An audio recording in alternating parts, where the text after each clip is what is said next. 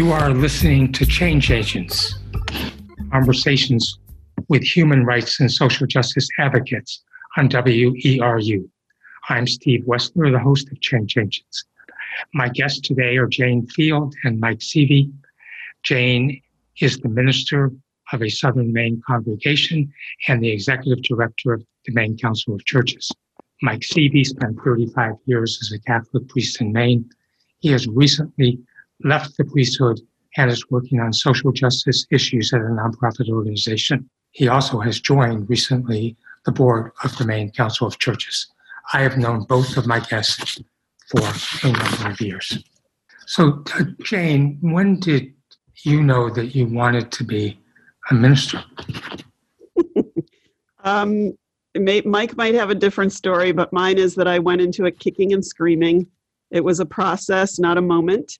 Uh, I'd never make a Baptist because Baptists need a call moment. I never had one. It was um, slow and steady. Um, started out in a graduate program for public policy through a series of coincidences, or maybe not. Ended up in a class across the street at a seminary um, and realized they were asking the questions I was asking that weren't getting answered over at the graduate program. And, so, and and what kind of what was the difference between your work at Princeton and at this seminary? So, um, the Woodrow Wilson School, it's now called the Princeton School for Public Policy. Um, it, it really was an econometric way of analyzing policy. So, if you couldn't turn it into a math equation, there weren't very many people there that wanted to talk about it. And over at the seminary, which is not affiliated with the university, they were asking the moral, ethical implications. They were talking about the human side. In this case, the public policy issue was domestic violence. Um, and it just resonated with me in a way that the other model, not that there's anything wrong with analyzing policy, uh, we need people that can do that. I just wasn't gifted at it. So, and at some point, that led you to the Union Theological Seminary. That's right. Yep. I, a dean of the chapel at Princeton University suggested I go there because, quote, nobody ever gets ordained who goes there. And I kept saying, I don't want to be ordained. And it was after my first summer of interning with Scott Planting, who's a minister here in Maine at Mission at the Eastward. And I watched his ministry of social justice combined with local parish ministry that I thought, I think that's what I'm supposed to be doing. And so I began the process to be ordained.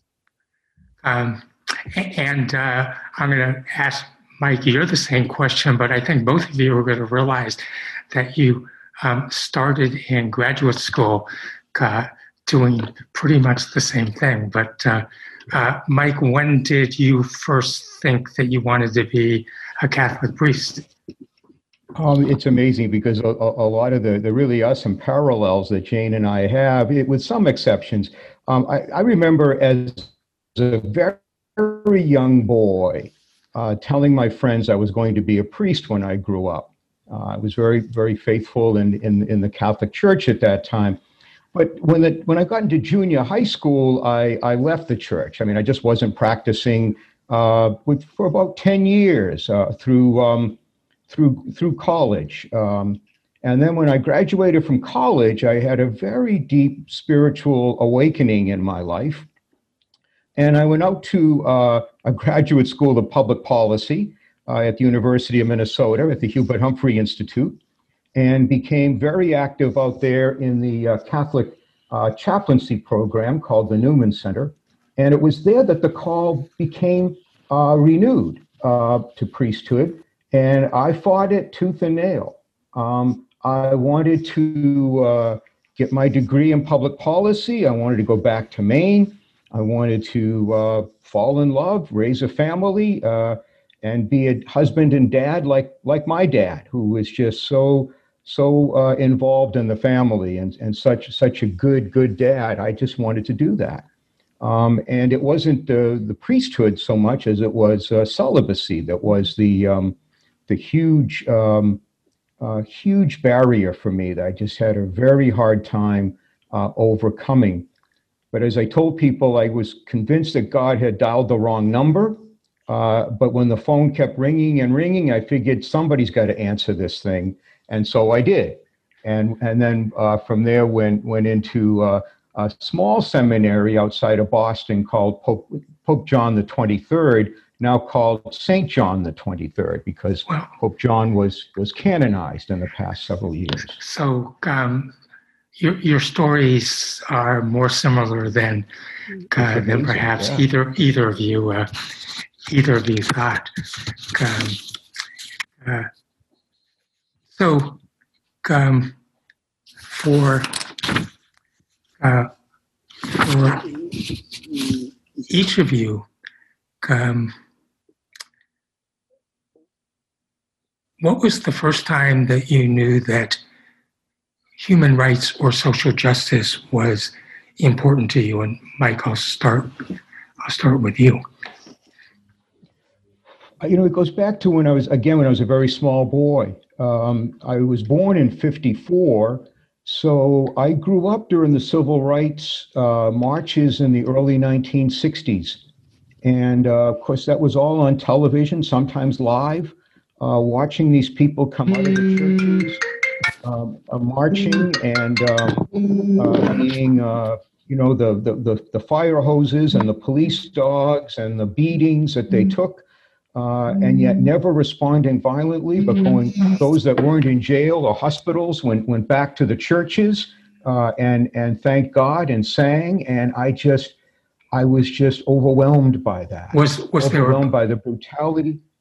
what was there a particular um, moment of brutality that you saw on the evening news that Yeah, you know, I because the, the the the fire hoses. I remember people flying in the air from the fire hoses. I remember there was one scene of I think it was one or two police officers, and they had an elderly woman, and they had her arms wrenched behind her back, and they threw her face down on a uh, on a on a police cruiser on the on the hood of a police cruiser uh, to arrest her, and I just uh, that just was so innerly repulsive uh, to me that. Um, I just realized that uh, I didn't know what was wrong or what, what, why these things were happening, but I knew that that it had to change. That it just um, that it just was something that just could not continue. Um, Guy, Jane, I want to ask you the same question in a second, but it's uh, uh, my decision to focus on human rights uh, came from uh, a few years older, but uh, but still a young boy. Um, from that, uh, from watching Walter Cronkite on uh, the evening news and seeing uh, the violence roll out. Um, Jane, where where did this start for you? I was born in 63. So, um, and I was born in a white household, a white suburb. Um, my parents had very different views than I have now about racial justice. So I was not exposed to the kinds of things that both you and Mike are describing. It wasn't until my probably junior high school age when the church I went to, which again was white, suburban, Presbyterian, vanilla, color inside the lines kind of place, um, that uh, the Vietnamese boat people movement became an immigration issue here in the US. And our church chose to sponsor a family. And our youth group was very involved because of the associate pastor. And we got a house ready for them. We helped the kids at school. And it was the very first time that I thought, oh, these people who show up in church on Sunday actually, some of them put what they say out loud on Sunday into action the rest of the week to help other people. And that had an authenticity to it that really spoke to my heart. And uh, when you were in uh, college or in um, in graduate school, was social justice uh, part of why you were there and Yes. doing that Yeah, kind of I work? thi- I think it's no coincidence that Mike and I have the same story that we do um, because that impulse to service and to serve the community and to serve your neighbor um, could lead you, you know, to a public policy program as much as it could lead you to seminary. I think that that's, there's a lot of crossover. Um, college, I went to a very liberal liberal arts college in uh, Kalamazoo College, and a huge focus on racial justice and social justice of all kinds. So I was surrounded um, by that. And then Princeton is not a hotbed of social justice advocacy, to say the least. Um, but Union was. And it felt like breathing pure oxygen to leave Princeton University and walk through the doors of Union Theological Seminary, where every lens, no matter what, whether it was scripture classes or ethics classes or systematic theology. I watched Henry Louis Gates' show, The Black Church, the other night, and I was so proud to see my systematic theology professors, um, James Cone and Cornel West. And that, that's who raised me. That's who raised me. Well, uh, you, you, couldn't have uh, better parents than that. Um, you are listening to Change Agents, Conversations with Human Rights and Social Justice Advocates on WERU. I am Steve Wessler, the host of Change Agents. My guests today are Jane Field and Mike Seavey. Jane is the minister at a Southern Maine congregation and the executive director of the Maine Council of Churches. Mike Seavey spent 35 years as a Catholic priest in Maine. He has recently left the priesthood and is working on social justice issues for a nonprofit he also was a board member uh, of the Maine Council of Churches. So, Jane, just take it a, a little further. You, uh, your your first um, uh, time you were leading a congregation was for a long time. Yeah, right about that. Yes. Um, so after seminary, well, I, I, interned with Scotty up here in Maine at uh, Farmington. There was a, co- a consortium of nine small churches, rural churches that banded together to do social justice ministry. And um, then after that, I worked at a big city church, New York City, um, First Presbyterian in New York City on Fifth Avenue for two years till I finished seminary. But my first call was to a white suburban church um, outside of New York and Connecticut. And I was there for nine years the first time. Then I took a year off to adopt my daughter and raise raise her full time for a year and then worked in domestic violence for four years and then came back to the same church and was there another 11 years i was doing work with high school uh, middle school high school and college age students on um, general spiritual formation with a special focus on social justice and we'll come back to coming to Maine, which I think is the, the next piece piece in that. But um, but Mike, you're um, uh, you, you, have been placed into uh, quite a number of of churches. Uh, right. All right. in Maine. All in Maine. Right. That's correct. Yes. Uh, and uh, um, is there? I, I, know you've talked to me about uh, several of them, but at least before we get to Lewiston, are was there a place that that sort of particularly uh, dear to your heart? Oh, there was several. Uh, you know, I have to say, al- almost all the assignments I was in were, uh, you know, the, uh, when you get to know the people, there, it, it's just it's just an amazing experience and what they live and what they go through uh, and the, I always always say the crosses they carry, and then, but every Sunday we open the door and in they come, and I find that a miracle. Uh, I, I, think for me, one that stands out though is I spent three years up in Aroostook County, and it just was a whole cultural, um, a culture shock for me. I was in a rural area for the first time, a, a predominantly farming community for the first time uh, a, a, French community um, and Acadian French, not not Quebec French. Um, uh, I was in a community that was all Catholic. Uh, there were very few, if very few non-Catholics in, in the community. I, I said every morning I had ecumenical meetings because I had breakfast by myself, and there was, you know, I was the only minister in town. Um, so you know, it was, but they were people that were amazingly resourceful. I mean, nothing went to waste.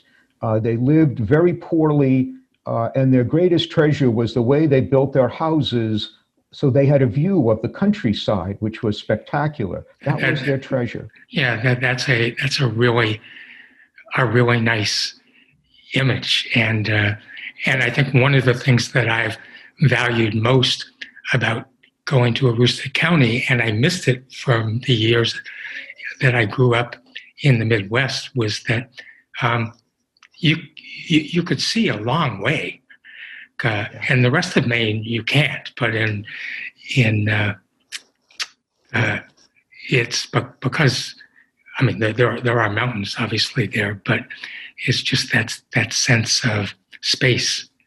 Yeah. Right. Um, right. So, uh, Jane, uh, you uh, you would come to to to Maine uh, and uh, worked as you were uh, becoming a minister. what brought you to Maine? Was this a an uncharted place for you? Not at all. Um, this is home. And I refer to my 25 years in Connecticut as living in exile. Um, my ancestor, my first ancestor to come to Maine came in 1650. Um, so we've been here a really long time. He came against his will. He was a prisoner and slave labor in a, a lumber mill, a timber mill, um, sawmill, there's the word, in uh, what we would call probably Eliot, maybe Kittery, somewhere in that area. James Warren um, he'd been on a death march and ended up on a ship coming here. So we've been here a really long time, and I couldn't wait to get back. But uh, early on in parenthood, uh, my daughter's father and I divorced, and I needed to keep her close to him. And he lived in New York City, so I couldn't come up here until she graduated. And literally, people joked that during her graduation ceremony, you could hear the beep, beep, beep of the moving truck backing up to my house because I was ready to come home. Um, and I so, came here without a job. So, um, uh, and then you uh, shortly had two jobs. Then I had two jobs. That's right. Okay, so tell us tell us about your two jobs. So the Maine Council of Churches is my dream job. If you had asked me back at Union to design a job for my skills and my passion, it would be this job because it combines. Go ahead. If, if, and if you finish that sentence, and then I'd like you to, to explain what the Maine Council of Churches is to people who right. don't know it. Yeah, that would be helpful. um, so it combines, for me as the executive director, it combines my skill set and training in public policy with my skill set and training in theology and church. Um, the Maine Council of Churches is a coalition of seven member denominations, the mainline Protestant denominations, plus the Quakers and the Unitarians. And we, through programming, through worship, prayer, and through public policy advocacy, uh, seek to inspire and equip both congregations and individuals across the state to help build a culture of justice, compassion, and peace. So it's it's very focused and has been since long before I came along on working for social justice from a faith-based perspective. Um, and then the the church that you were yep um, or, the, or still in. I'm still serving that's right. Um, the council of churches was a half-time position. They had downsized and could not offer full-time employment or health insurance. So i needed to find a way to to have health insurance and a full-time income. And lucky for me um, a little lutheran congregation i'm presbyterian but a little lutheran congregation called me to be their pastor in the fall, in late summer of 2016. So within a year of starting at Maine Council of Churches, I then took on both roles. Okay, and um, and uh, Mike, um, uh, uh, you were um, I'm not sure what it followed, but you um, uh, were a, a, priest in in Lewiston um, at a time where there was a fair amount of conflict. And maybe you could talk about how, uh, at least as a priest, uh, um, civil rights and human rights came to you. Sure. Um, in uh, um, in I, I, arrived in Lewiston in 2003 and served until 2009. So it would have been just after the uh, the incidents of the the mayor that wrote the letter, um, and then the, the the white supremacists that came in to to do the, the rally and the and the, the marches and all of that. I came in shortly after that, but there was still a, a great deal of tension uh, in the, in the community. Um, uh, none of the Somalis were part of my congregation because they were all uh, Muslim. Uh, there, there, were no Catholics in, in this, uh, in, in this uh, African community. Um, but there was certainly opportunities. Uh, you know, th- there were times when I would preach about it from, from the pulpit. You know, like, like for example, there was this, this everlasting myth that when a Somali family came to Lewiston, they were given an SUV by the city uh, and that um, uh, that it wasn't that awful. That it, well, because they weren't given an SUV. No, nobody was given an SUV. And, uh, it, has been interesting to see that um, stereotype uh, in Westbrook, in um, in Biddeford, and uh, even in Portland. Um, uh, a lot, a lot of free cars that were imaginary. Um, it's, so it's amazing how a lie can can continue to have a great deal of strength and and, and authority. Uh, but it, at some point, you um, uh, became involved in uh, a very serious incident. I did. Uh, yeah, yeah. There was, uh, uh, came to find out, a very, very poor soul in Lewiston that was um, uh, heavily traumatized as a youth. And uh, when uh, a Muslim community was gathered for their weekly worship, uh, he had a pig's skull that he rolled into their midst, which of course is a very unclean animal. But even if it wasn't, it's it's it's a horrible violation uh, of their worship. Uh, and um, Rabbi Hillel Katzir was the a rabbi at the at the uh, synagogue in Auburn, and he and I were good friends. And he called me up and he said, "Mike, did you hear about that?" I said, "Yeah, I did. That's awful, Hillel." He said, "You're right. We're going to do something about it, aren't we?" And I said, "Yes, we are. You know, I am so glad." And he uh, got me motivated, and there was a, a, a large rally that that that was organized at at Lincoln Park uh, in uh, in Lewiston uh, to, to, to support the Somali community, support the Muslim community, because if they were Somali or not. Um, and there were, I mean, I think there were state officials that came, and uh, uh, there was a lot of press and just opportunities for, for showing community support uh, for that community. And uh, I think that was perhaps the first time we, I mean, we may have met before, but that in a really significant way, because right without knowing what you and uh, Hillel were doing, I had organized a group of both uh, white American students and um, and um, Muslim students from Somalia, uh, and we were going to hold the press conference. And uh, and then when I'm not sure whether it was you or Hillel told me what they were doing, I said, "Can we join?" And uh, uh, that was uh, it was quite a remarkable moment. I always said there really should have been a national headline that said, you know, Rabbi uh, organizes rally to support Muslim community. Um, because that that was exactly what happened, and um, I, I thought it was a it was a great moment. I was very proud to to be a part of it.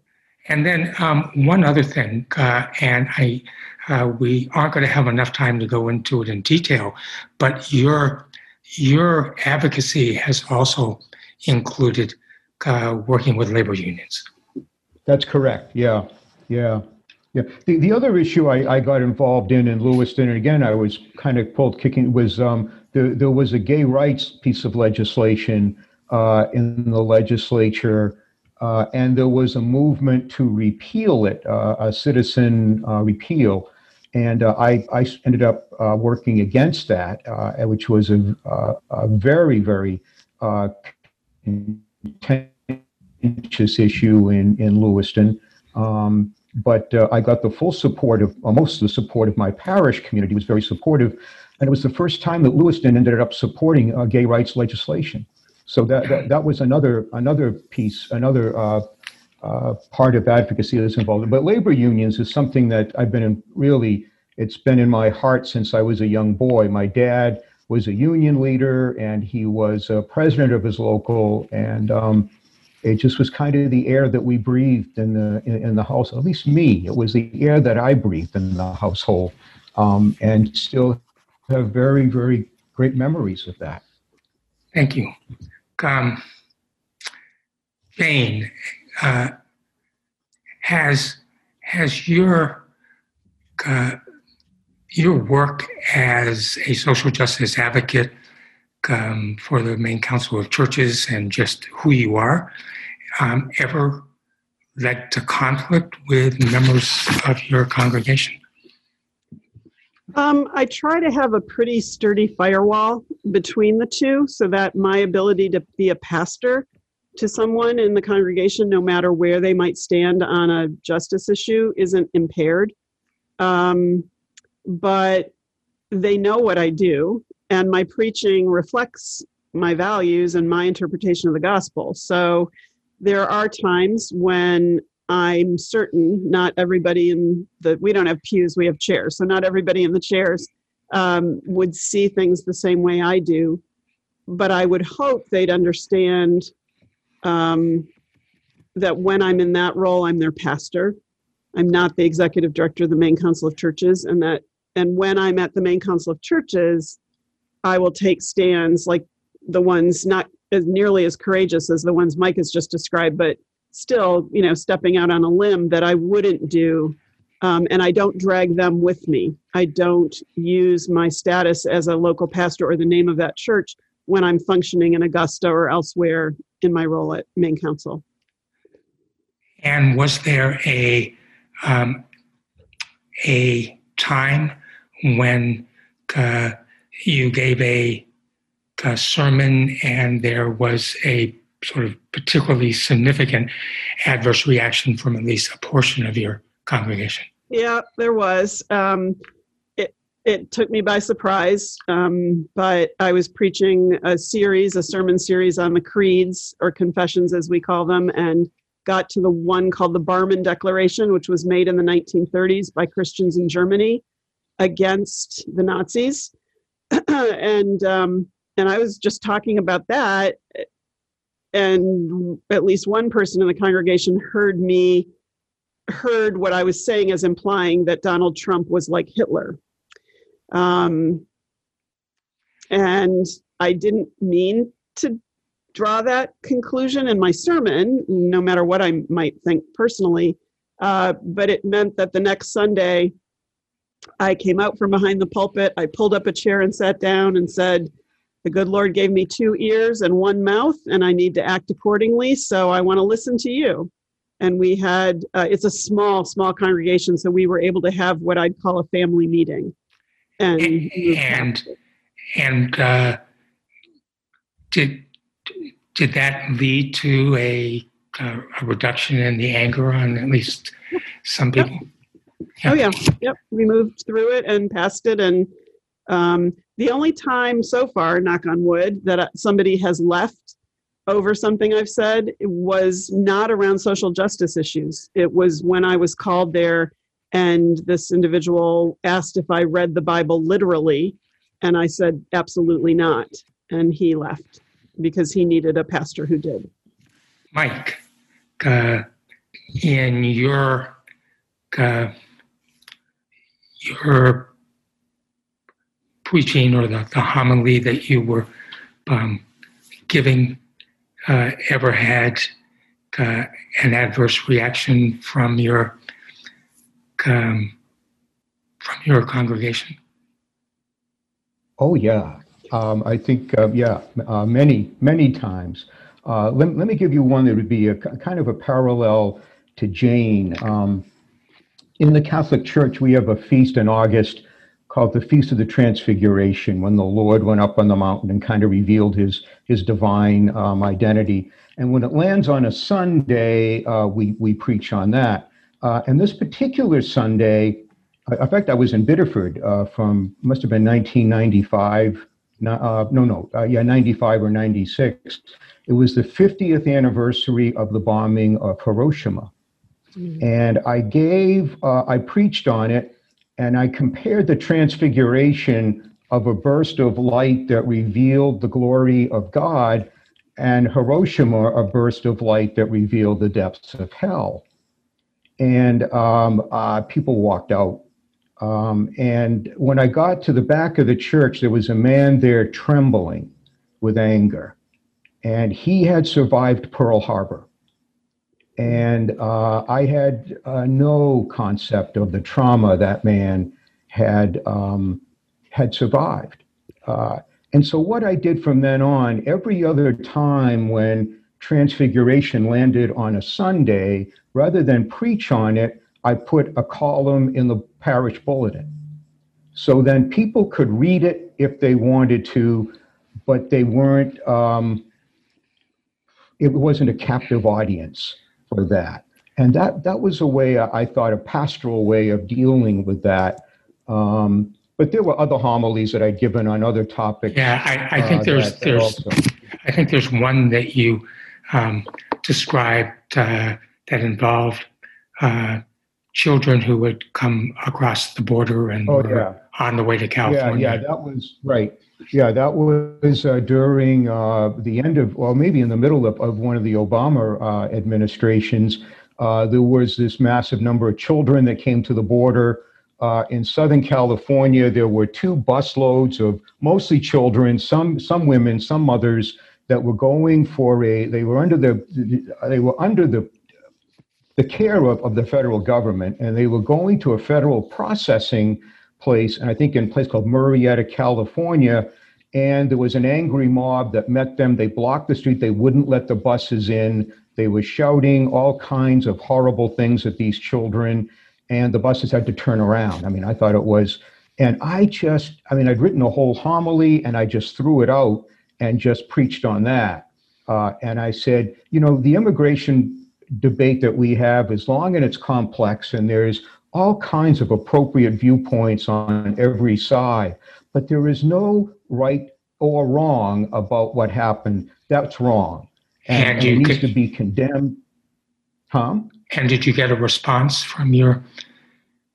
Yeah, yeah. People walked out. People were waiting for me at the end of the at the end and saying that they, they, they, the children were illegal. They were criminals. They shouldn't have been. I mean, it was just it was just all part of the. Um, uh, I don't know, but it just I don't know where where that where that formation came from, but it had and I I didn't back down this time. I mean, this to me was different from the uh, from the uh, Hiroshima bombing. This was different, and I I did not back down, and I did not apologize. Uh, well, n- n- knowing both of you, um, uh, you you think about the positions you take carefully, and um, and for the most part, don't back down, um, because because you care deeply about moving forward on a social justice, human rights agenda. Um, so I, I want to move to talk about uh, work as a um, doing human rights advocacy, whether it's on uh, one of the, at least it seemed for me, a period of time as if there was a referendum almost every year uh, uh, having to do with uh, the rights of LGBTQ people. Um, uh, and luckily, we are not luckily from tremendous hard work and effort. Uh, uh, we are not completely past those issues, but far far more than than uh, when I first started. Uh, and I think uh, for me, the hardest part of being doing human rights work is when you lose. Um, you you spend tremendous amount of time, and uh, and whether it's in an election, whether it's a decision of a of a uh, elected official, um, but you simply lose. And how do you deal with that? Jane, uh, uh, an example. My guess is there's more than one. there are plenty um, and and speaking of LGBTQ dignity and rights, um, just the other year with the ban on conversion therapy, I, I had actually repressed the memory that we lost the first time. So can, um, can we can we back up and explain what conversion therapy is and what the legislation was and why? Sure. So, conversion therapy is a practice that's been discredited by every major medical, psychiatric, psychological association worldwide. Um, it's meant to change a person's gender identification and sexual identity um, to heterosexual. So, the bill was to ban that practice on minors under the age of 18 here in Maine. Um, and why was and, that important? It, well, for us at the council, it was important because we believe it's torture, and um, it it needed to be banned. Um, we shouldn't be doing that to young people. Um, we shouldn't be doing it to anybody, but certainly not to someone whose parents can force them into it, which is the issue with minors. Um, so we presented this as a case study a couple of weeks ago at an event, and it when I went back and did the research, I had completely forgotten we lost the first time and how crushing that was.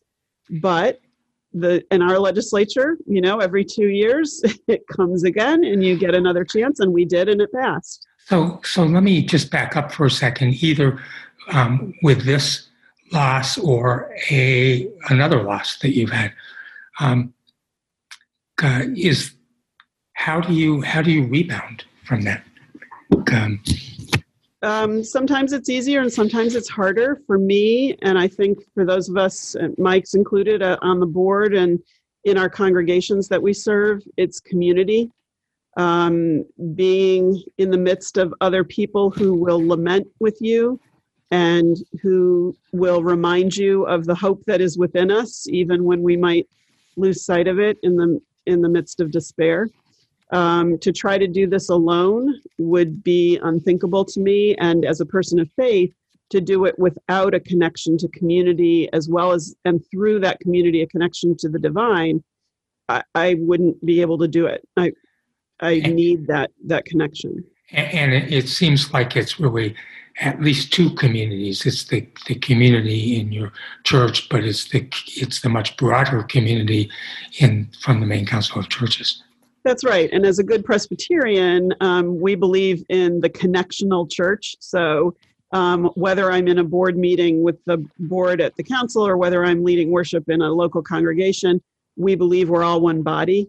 So there are connections um, across those. As much as I said there's a firewall, um, we are all part of a body that um, shares basic values and commitments and faith. Uh, you are listening to Change Agents, conversations with human rights and social justice adv- advocates on WERU. I'm Steve Wessler, the host of Change Agents. My guests today are Jane Field and Mike Seavey. Jane is the minister at a Southern Maine congregation and the executive director of the Maine Council of Churches. Mike Seavey spent 35 years as a Catholic priest in Maine. He has recently left the priesthood and is working on social justice issues for a nonprofit. He also was a board member of the Maine Council of Churches. Mike, uh, was there a, a, particular issue you were focusing on, perhaps as on labor unions, perhaps in the Maine legislature, that just struck you uh, as particularly difficult to get over? Um, I, I, would say there are um, two, two or three issues. I mean, there's a lot that come to mind.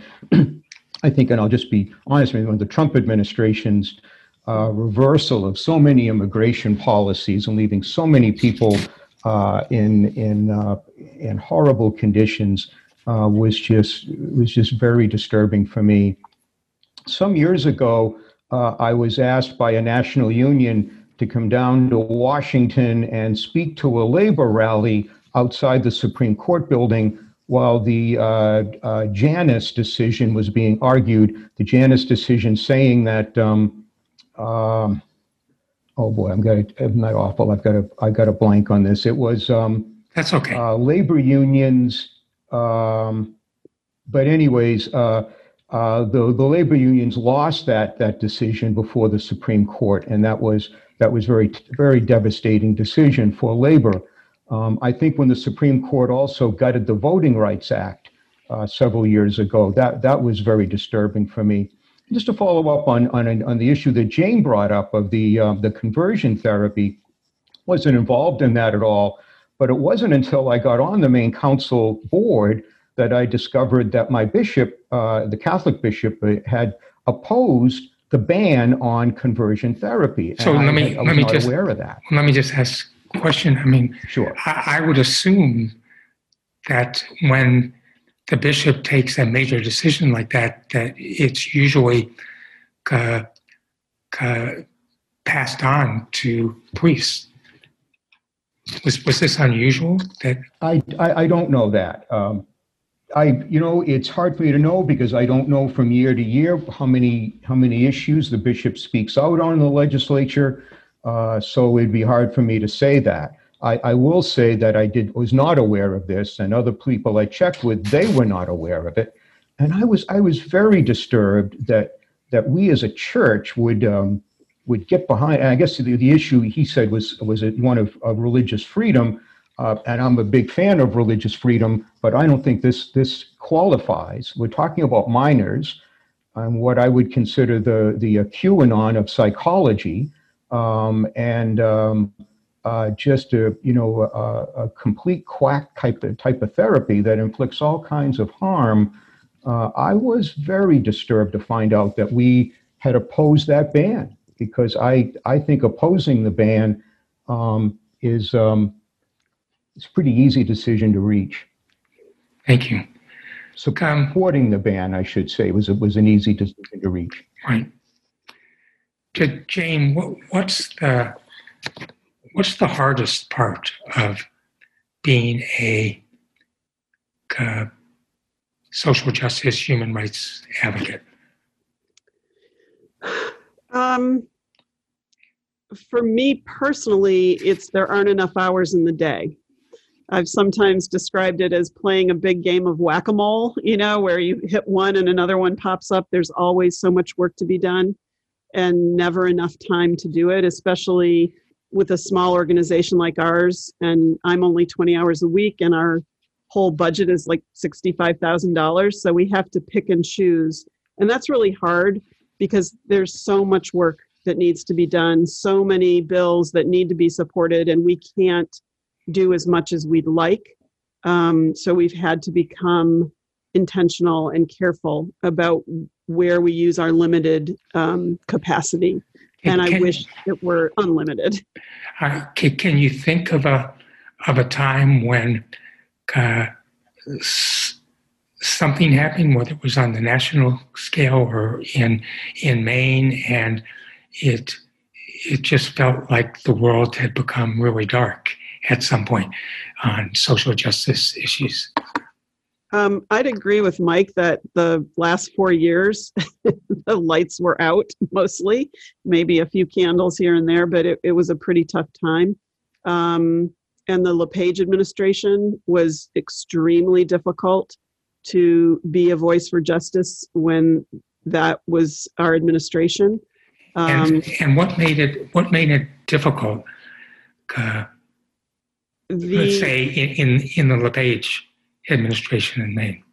so that the voice of power and authority was condoning racism, anti-immigration sentiments. Um, everywhere you turned, you were pushing against someone with a very powerful voice and an ability to veto legislation, even if you could get it past the House and the Senate. So it was, you know, defeat after defeat after defeat. Um, and But- and, how uh, what do you do to, to, to keep going? That i mean I, i've been in those situations and i'm sure mike has too. Well what, what, what do you look for? Where do you go? Um, is is your religion part of what um, allows It you to continue?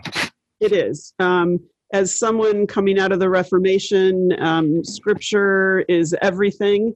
And so looking at the biblical narrative arc um, and the generations and generations that the stories tell of people wandering in the wilderness, seeking the promised land, whatever that might be. Um, and yet also stories of being freed and being liberated. Um, those sustain us. We're people of the story, and there's power in story. So that's one place.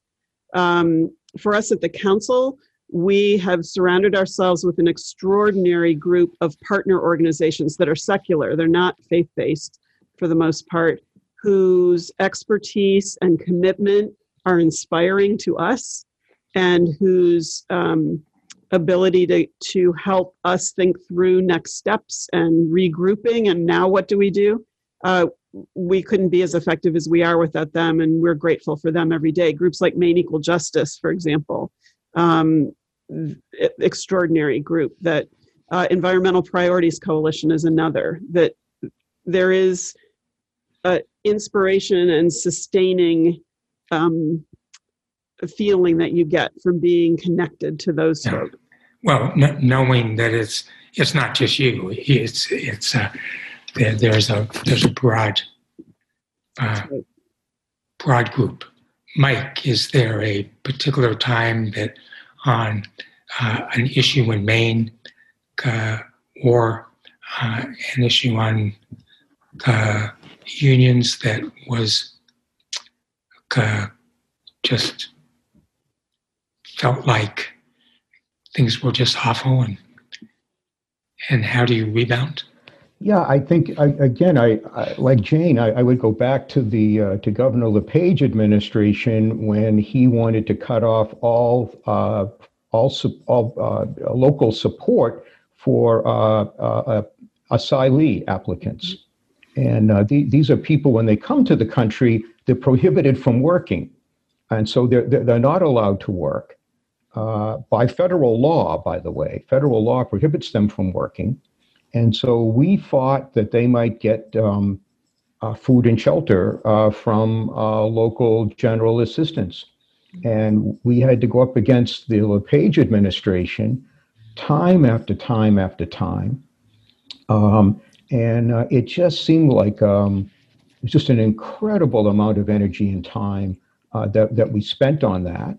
Um, and it just seemed like it just seemed so obvious that that the you know that the, that the we we had the resources and these if these people stayed in Maine if we gave them some welcome they were highly educated they were highly trained they were going to be uh, contributing back to our society in a very very short period of time. Uh, and we just were completely tone deaf and and very uh, short sighted in, so, in in this in the state approach to that so, what was there? Is there something that you that you do? Is it is it is it praying? Is it is it reading something that uh, really for either of you that that um, when the darkness comes? I mean, I there, there's one um, uh, sermon, part of a sermon from uh, Martin Luther King that I probably uh, I don't know how many times I've gone to it. It's but it's it uh, it helps me uh, move move ahead, even though I I know that people are still dying over the issues that I'm dealing with. To either of you, it's no coincidence that you lift up Reverend Dr. King, um, because for me, um, the the saga, the trauma, the 450 years that our black brothers and sisters have suffered and fought and not lost hope. Um, uh, the same would be true for the LGBTQ community. I happen to be cisgender and straight, and I look at folks who are pushed to the margins, who suffer trauma I can't even begin to imagine, and they don't give up. How dare I give up? You know, little white girl that has had every privilege thrown in her lap. How dare I give up? If they don't, I won't. Um, and I, I, find great strength from the Black church tradition, um, in particular, but but even secular uh, stories from that struggle that sustain me and give me hope and light a fire under me when maybe I'm feeling sorry for myself. And is it is it sometimes just getting together with with friends who care about these things and having yeah for sure. Absolutely. Um, you know jesus loved a party and loved a good meal and there's a reason because he too was speaking truth to power you know look and look where it got him. Um, and he needed that kind of sustenance and that joy and that rejuvenation as much as anybody was human. Oh thank you for that. I'm going to remember what you just said. Um, mike uh, what uh, what uh, what do you go to? I mean, sometimes for me, it's music, it's friends, it's it's uh, it's reading. Um, I mean, I would I would ditto I would ditto everything both of you have said uh, as far as. Uh, uh, you know, the looking back at the history of uh, of African Americans or the LGBTQ community. I mean, again, as somebody that's you know white male and straight, I've I've had a pretty pretty uh, privileged life. Um, and uh, so I uh, can't relate to what people have experienced, but I can certainly learn from their history. Um, I, I, would add to that as, uh, you know, as when as, as in the priesthood, and I've continued with this, the um, the what we call the liturgy of the hours, where we pray five times uh, a day, uh, and it's basically it's based on on the book of Psalms. And I just find so many of the Psalms they cover every conceivable human emotion unapologetically.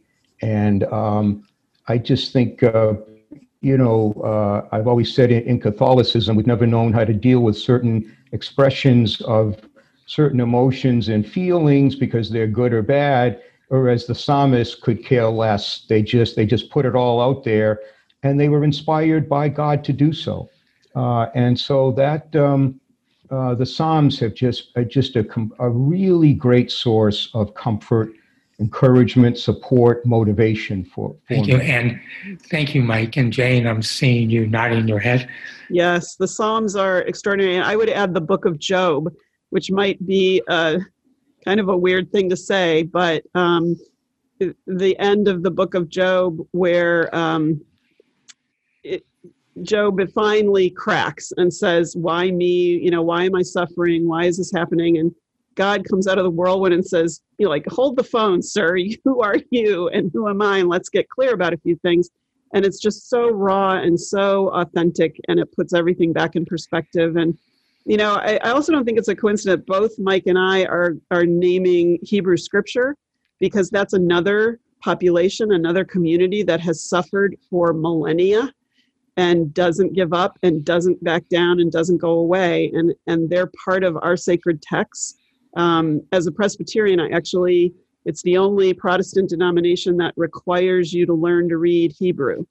Hardest thing i ever did but i'm glad i did because it gave me an even deeper appreciation for those texts the prophets um, and the psalms as mike said real source of strength. Thank you. So uh, that, that leads to uh, uh, this conversation into uh, do each of you have um, a short piece from the Bible or from some other text that is particularly important to you? And um, and we are down to uh, just a few minutes but uh, Jane? Um, I would say um, Micah six eight. What it, I like things simple. I'm I'm I need things simple. So, what does the Lord require of you but to do justice, love kindness, and walk with humility with your God? Um, you know, you could spend a lifetime trying to figure out how to do those three things. And then Jesus, quoting Leviticus, um, was asked, you know, okay, simplify it. What's what's what do we really need to pay attention to? And he said two things: love God and love your neighbor as yourself all the rest of the prophets and the law hang on those two things. Um, and those are those are touchstones for me. But I, i'm fascinated to see what mike says. Mike you're on the spot now. Okay uh, you know i um, and, and you, i just and you quote from one of the psalms. I'm sorry? No go ahead. Okay yeah well Yeah, one of, one of the Psalms that's in the Liturgy of the Hours, and I'll just read some of the verses as it's written. It's in this one, it's numbered as 85. I will hear what the Lord God has to say, a voice that speaks of peace, peace for his people and his friends, and those who turn to God in their hearts. Mercy and faithfulness have met, justice and peace have embraced. Faithfulness shall spring from the earth, and justice look down from heaven. The Lord will make us prosper, and our earth shall yield its fruit. Justice shall march before him, peace shall follow his steps. Thank you both for for for what you read, and um, uh,